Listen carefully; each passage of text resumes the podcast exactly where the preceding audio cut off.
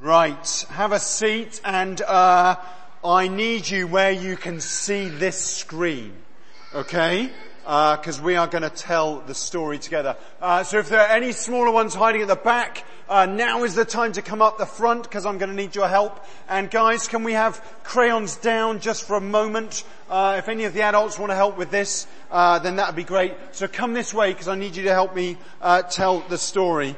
All right, and I also need one person who is willing to be Jonah this morning. So have a think about whether or not you're willing to be Jonah. Um, uh, who was at New Wine this week? Anyone at New Wine? Give us a wave. Uh, someone, one of you, uh, just while I'm explaining what happens, come and share one really good thing about what happened at New Wine from this mic. Uh, just while I'm explaining why we came home early. No pressure. Uh, but you've all had a great week, so one story. Um, we came home early because they said it was going to be really, really windy and blowy, and there was going to be this massive storm, uh, and then there wasn't. It was really quite nice and sunny, which was strange, but we all came home anyway because actually they wanted to make the site safe. Who's got one story from New Wine? Come on. One? Yes, come on, Don. From this, from this mic, and in a couple of sentences rather than a couple of paragraphs. Excellent. Right. Are we ready? Who's going to be Jonah? You know how sometimes you think you missed it? Well, um, I was going to pray for people. Didn't seem to be anybody to pray for. Went back. Just about to go out the tent. The guy said, please can you pray for me? We did. God just healed his leg and uh, he said, okay, because he was hobbling with a stick, really difficult. He said, right, race you to the entrance. And he beat us. Brilliant. Thank you. Uh, who's going to be Jonah? Um, hang on, I need someone who's about the right height. Can you both stand up? Uh, yes, you're going to be Jonah. Great. Sorry. I know you did, but my, but my screen is in the wrong place. Okay? Can you stand here for me? Fantastic. You are now Jonah. And we are going to retell the story together. So actually, you guys might want to come and sit here, uh, so that you can see it. Why don't you all shunt over to this side? because uh, then you'll be able to see better. All right, and down on the on the carpet down here. That'd be great. Fantastic. A bit further along. A bit further. Just stand down there for me. Down there. Perfect. Uh, shall we see if we picked the right height, Jonah? That's not bad. That's almost perfect. In fact, look at that. You are the right height and you are Jonah. Okay? The thing about Jonah, okay, is that he uh, he was God's man, or God's woman in this case, and uh, God had asked him to go and speak to some people and to share his, well, his good news, but first of all his bad news with them. So the Bible's word for that is that Jonah was a prophet, okay? Uh, so can you look very holy and serious? Excellent. That's really helpful, Pete. Um, the thing is about this particular prophet, and if you know any prophets, uh, you might you might recognize this attribute about them. I don't know. Uh, Jonah was also a groaner. Okay, can you guys all groan for me? Uh, is there a practice from the children? Uh, is there a practice from Jonah? Is there a practice from some of the grown-ups? Yes, I recognize that. Excellent. Uh, no, sorry, that wasn't right. Uh, if, if Jonah was a follower of Jesus, then Jonah probably would have been one of the people that was grumpy with church and wouldn't be coming along. Because church, honestly, all the people in there are so self-righteous and God is too nice to them. So he'd be outside following God, trying his best to do that. Um, let's have one more big groan. Very good from Jonah. Uh, we need to be looking here because there's going to be stuff on the screen. So you might want to sit down there. Isaac, sit down there, and then you can see. I'm in the way, aren't I? Look, no, no, I'm going to go up here next to Jonah. Okay, and then we can all see together. Are you ready? Uh, now we need to do a little bit of geography. Okay, uh, are you ready? So uh, here is a map uh, because uh, Jonah was sent by God to a very, very special place called Nivea. Uh, Nineveh. Sorry. It's a cheap gag, but it's the only one I've got. Uh, Nivea, Nineveh, uh, is about where that pot of Nivea was. Uh, about here. Uh, can you point to that? Fantastic. Nineveh's about here. Uh, it has actually been in the news quite a lot recently uh, because it is Mosul in Iraq. So uh, that's the same place. And this is where God sent Jonah.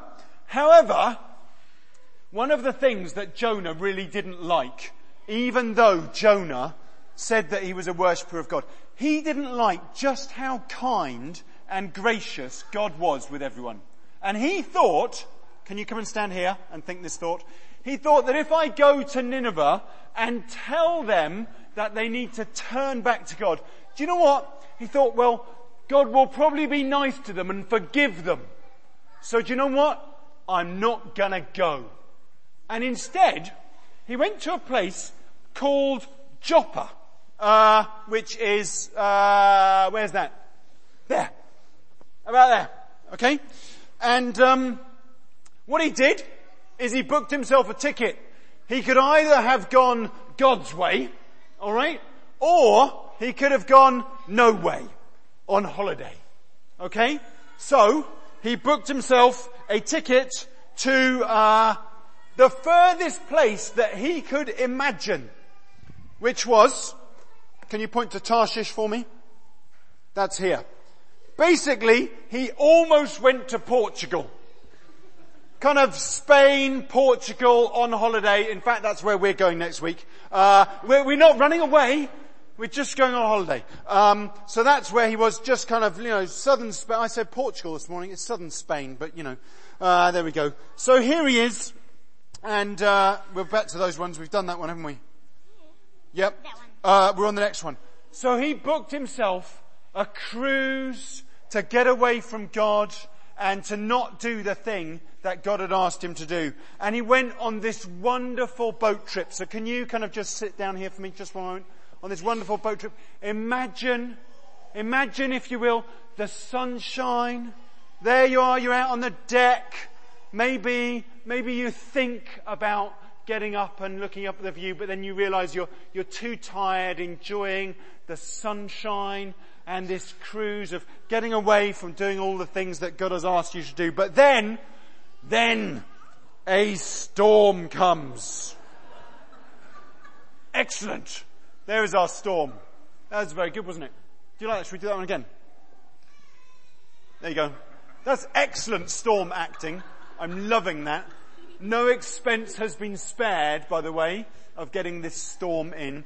And, and this terrible thing happened.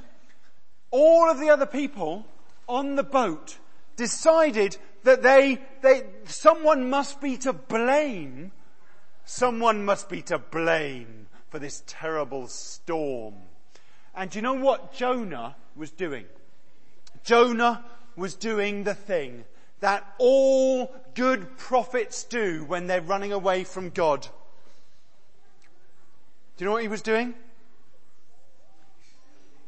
Having a kip. Feet up in the bottom of the boat, so maybe you want to, do you want to lie down all the way along there?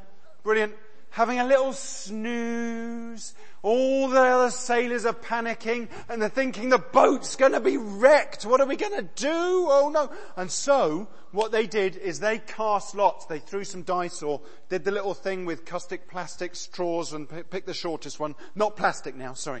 Um, and, and Jonah's straw came out and they got Jonah up and they said, Jonah, wake up! You're to blame for this. And do you know what Jonah's response was?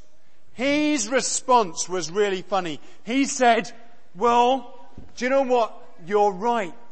I am to blame because I'm a Hebrew. I worship God.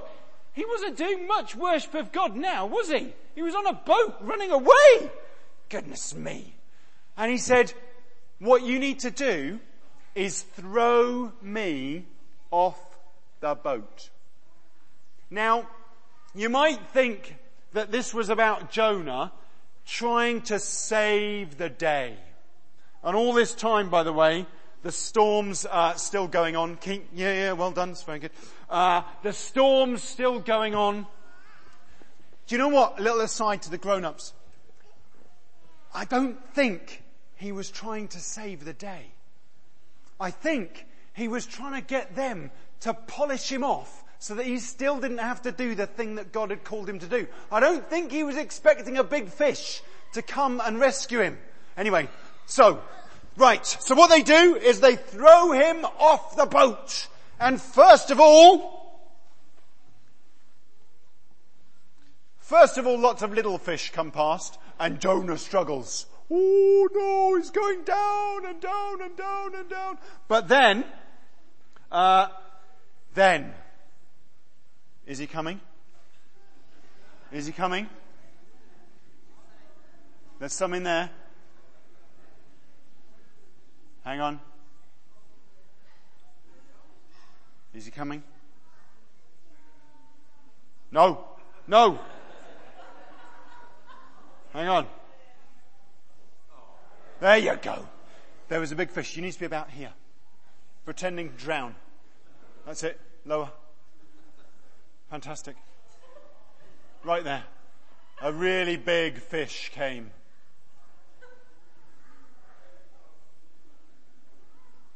And first it's, oh no, it's a whale. I know.